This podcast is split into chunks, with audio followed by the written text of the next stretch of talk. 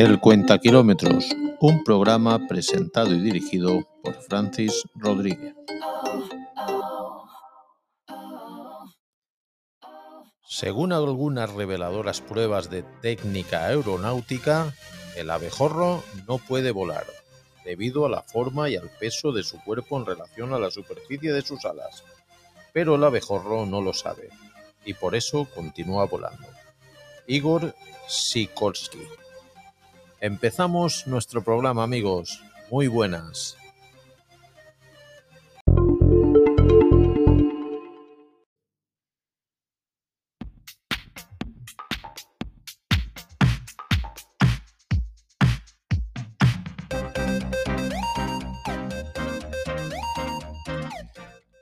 ¿Qué tal? Aquí estamos, programa número 31 y venimos, como siempre, cargados de novedades y actualidad. Empezamos con la actualidad, como siempre, alguna noticia de interés del mundo del motor. Hablaremos del Dakar, de la etapa 6, 7 y 8 que, acaba, que ha acabado hoy mismo. El coche de la semana tenemos un gran coche Cupra Bor 204 caballos, 58 kilovatios hora de batería, coche eléctrico. Y haciendo kilómetros, nos vamos a Ureña y en el buen comer, pues unos espaguetis con gambas y anchoa. Quédate con nosotros y acabarás el programa con un buen sabor de boca.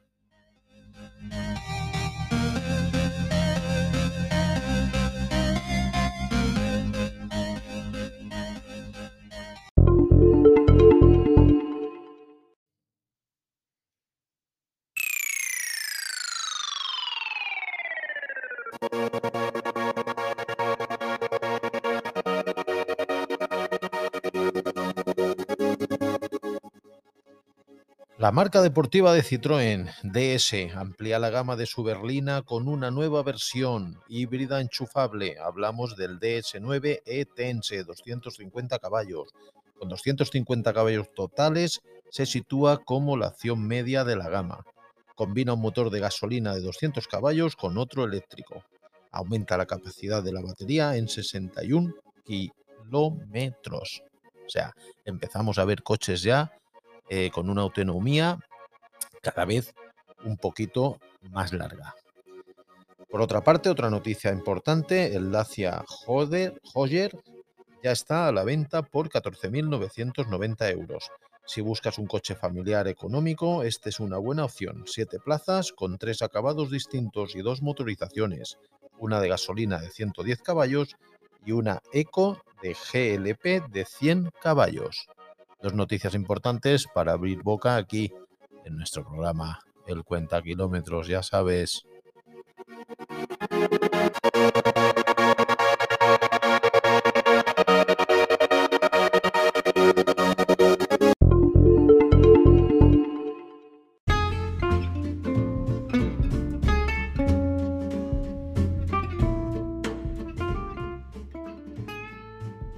Hablamos ahora del Dakar nos pasan las tres últimas etapas. Hoy ha acabado la etapa octava, hablaremos de la sexta, séptima y por supuesto de la octava, la etapa de hoy. Pues bien, el viernes 7 se recorrió la sexta etapa entre Rijat y Rijat. La etapa 6 era la inversa de la anterior, la etapa 5. Las motos hacían el recorrido que hicieron el día 6 los coches y los coches hacían el recorrido que hicieron las motos el día 6. En coches, Orlando Terranova se reencuentra con la victoria al eh, que no le visitaba desde 2015. Enhorabuena por Orlando que se lo merecía. La carrera de quads y motos toma su fin en la primera neutralización a los 101 kilómetros debido al deterioro que sufrió ayer el recorrido por el cual pasaron coches y camiones. En camiones, Andrei Karnilov se perfila como favorito en este Dakar después de su tercera victoria. Etapa número 7. El sábado fue etapa de jornada de descanso y la etapa número 7, que fue el domingo día 9, entre Rijar y Aldaguadimi. 402 kilómetros, una etapa maratoniana. Brilló el español, eh, brillo español en esta etapa, victoria de Farrés y eh, podios de Sainz, Barreda y Gutiérrez. Eh, motos, esta etapa ha dejado a los eh, siete primeros clasificados en menos de 10 minutos. En esta octava etapa se ha, distanciado un poquito, pero todo queda ahí muy condensado. En motos está muy, muy eh, interesante este Dakar. Destacar a Joan Barreda, que a pesar de su lesión, va con la clavícula, creemos que rota, ha llegado tercero llegó tercero el domingo. En Side by Side ganó Gerard Farrés y en coches Carlos quedó tercero. Y bien, la etapa número 8, la etapa de hoy, entre Aldawadimi y Wadi Andawasir. San Sutherland recupera el mandato del Dakar tras ganar la octava etapa en motos. Coches, el Audi de Matías Ekstrom, que sí los seguidores de Culta Kilómetro ya sabéis que Matías Ekstrom fue el que ganó la e-tron con el Cupra, o sea, esta eh, carrera de coches eléctricos que ha empezado este año, que el año que viene ya será eh, controlada por la FIA y que nosotros seguiremos aquí. Pues bueno, el señor Matías Ekstrom fue el que ganó con Cupra. Pues ahora aquí eh, ha ganado hoy con el Audi eléctrico. La octava etapa ah, la ha ganado hoy el señor Loeb recorta en la general tras quedar en segunda, eh, en tercera posición, ya que los Audi podían haber hecho triplete, porque ha quedado el señor Matías Ekstrom, el primero, Stefan Peter Hansen, el segundo, ya sabéis que es el otro compañero de Carlos, Sebastián Loeb se ha metido en tercera posición y Carlos ha acabado cuarto, también muy bien los Audi. En motos, San Sutherland primero, como hemos dicho, Pablo Quintanilla segundo y Matías Wagner tercero. Joan Barreda, el décimo, muy bien también. En la general, San Sutherland es el que va primero. En coches no lo hemos dicho, pero ya sabéis que Nasser Alatilla, mm, a no ser que cometa un error grave, eh, lo tiene bastante claro.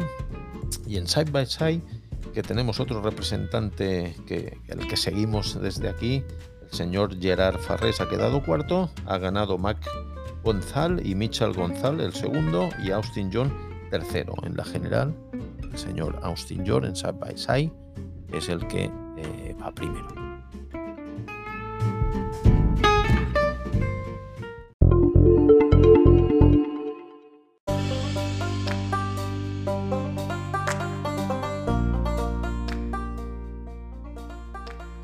Cupra Bor 204 caballos es nuestro coche de la semana es el cuarto vehículo de la gama y el primero eléctrico.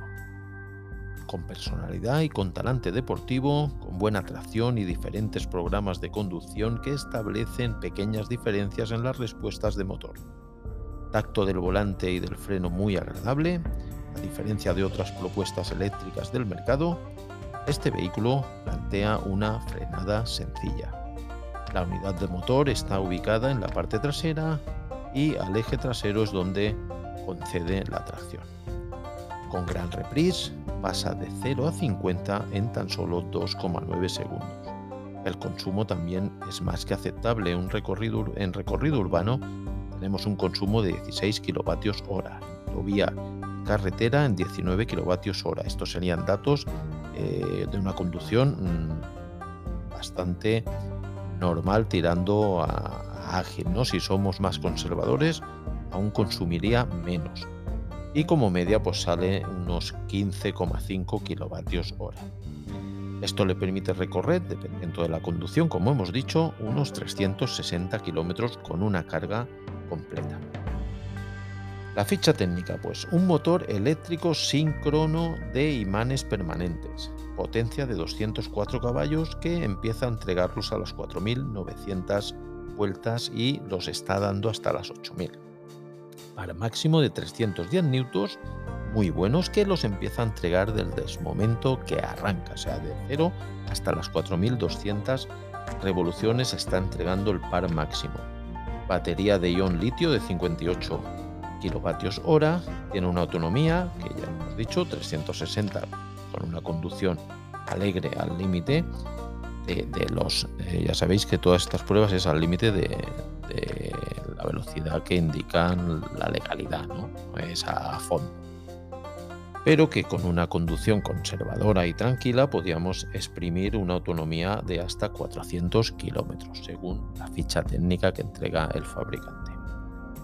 Tiempo de carga, 6 horas 15 minutos en un punto convencional del que nos pueden instalar en casa, de unos 11 kilovatios, y 35 minutos en un eh, puesto de carga rápida de unos 120 kilovatios en 35 minutos conseguiríamos el 80% de la carga de batería si llegamos con la carga agotada.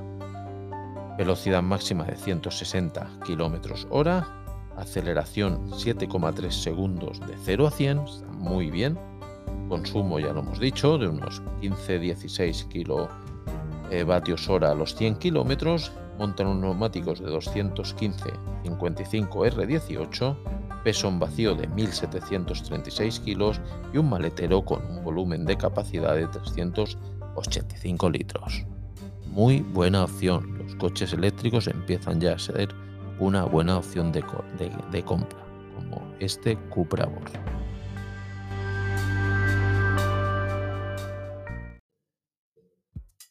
Oh,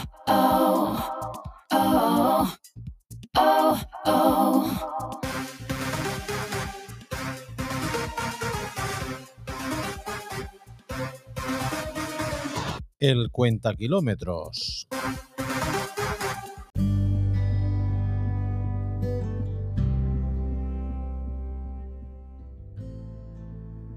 Hoy nuestro Cupra Bor nos lleva a Ureña, localidad de la provincia de Valladolid en la comunidad autónoma de Castilla y León. Ofrece a su visitante el aspecto de una pequeña ciudad medieval. Cuenta con uno de los cascos urbanos históricos mejor conservados situado en una loma, le permite tener una visión circundante de toda la zona. La historia de esta localidad nos traslada hasta los primeros asentamientos vaceos.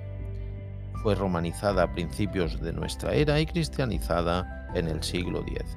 Fue también cabeza de infantado de Valladolid entre los siglos XI hasta el XIV. ¿Qué visitar por allí? Pues sus calles espléndidas y casas restauradas ofrecen un aspecto de pequeña ciudad medieval. La muralla, el castillo, la iglesia de Santa María del Azogue, ermita de Nuestra Señora de la Anunciada son varios de los momentos históricos que podemos visitar en esta bonita ciudad. Sus fiestas patronales las tenemos el 25 de marzo en honor a la Virgen de la Anunciada.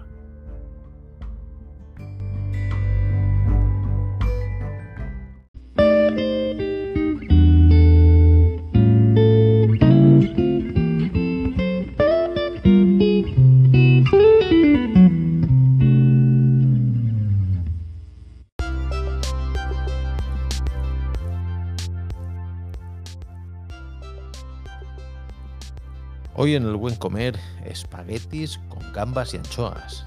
Exquisito plato, como siempre, para cuatro personas. Venga, vamos, va.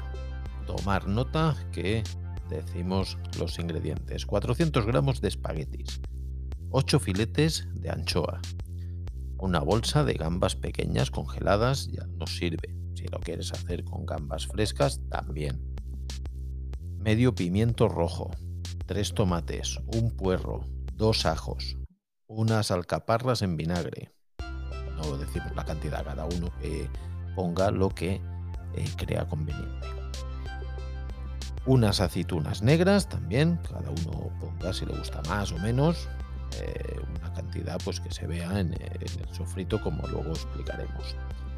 Cuatro cucharadas de salsa de tomate, perejil, aceite y sal.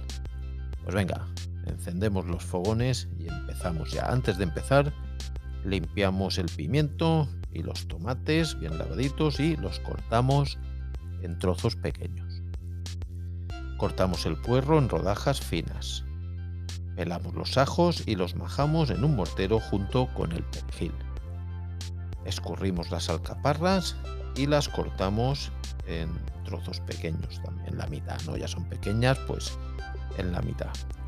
Hacemos lo mismo con las aceitunas negras, las cortamos en varios trozos. Todo esto lo vamos reservando. En una sartén con una cucharadita de aceite salteamos las gambas y las cocinamos y las reservamos. En otra, en la misma sartén podemos hacerlo con tres cucharaditas más de aceite. Empezamos a sofreír los pimientos y el puerro unos 3 minutos. Incorporamos los tomates y los rehogamos unos 8 minutos. Ya sabéis que el tomate siempre suelta un poquito de agua, pues dejamos que se evapore unos, un poquito, de cocinado unos 8 minutitos. Agregamos el majado de ajo y perejil, cocinamos dos minutitos más. A la par ponemos a hervir los espaguetis para que nos queden al dente. Añadimos al sofrito las aceitunas y cocinamos 5 minutos más. Ponemos las gambas, las anchoas y las alcaparras, le damos un par de vueltas. Añadimos seguidamente la salsa de tomate, rectificamos de sal y cocinamos 2 minutos más. Calentamos otra sartén para eh, marcar un poco en aceite de oliva los espaguetis que hemos cocido al dente. ¿vale? Los con el aceite de oliva en el sartén los salteamos así un poquito y añadimos seguidamente, pasado estos dos minutos, el sofrito con sus gambas, las anchoas, sobre todo esto, sobre los espaguetis y nada, cocinamos para que liguen bien todos los sabores, eh, un minuto más y ya está listo para servir. Gran plato para acabar este programa número 31.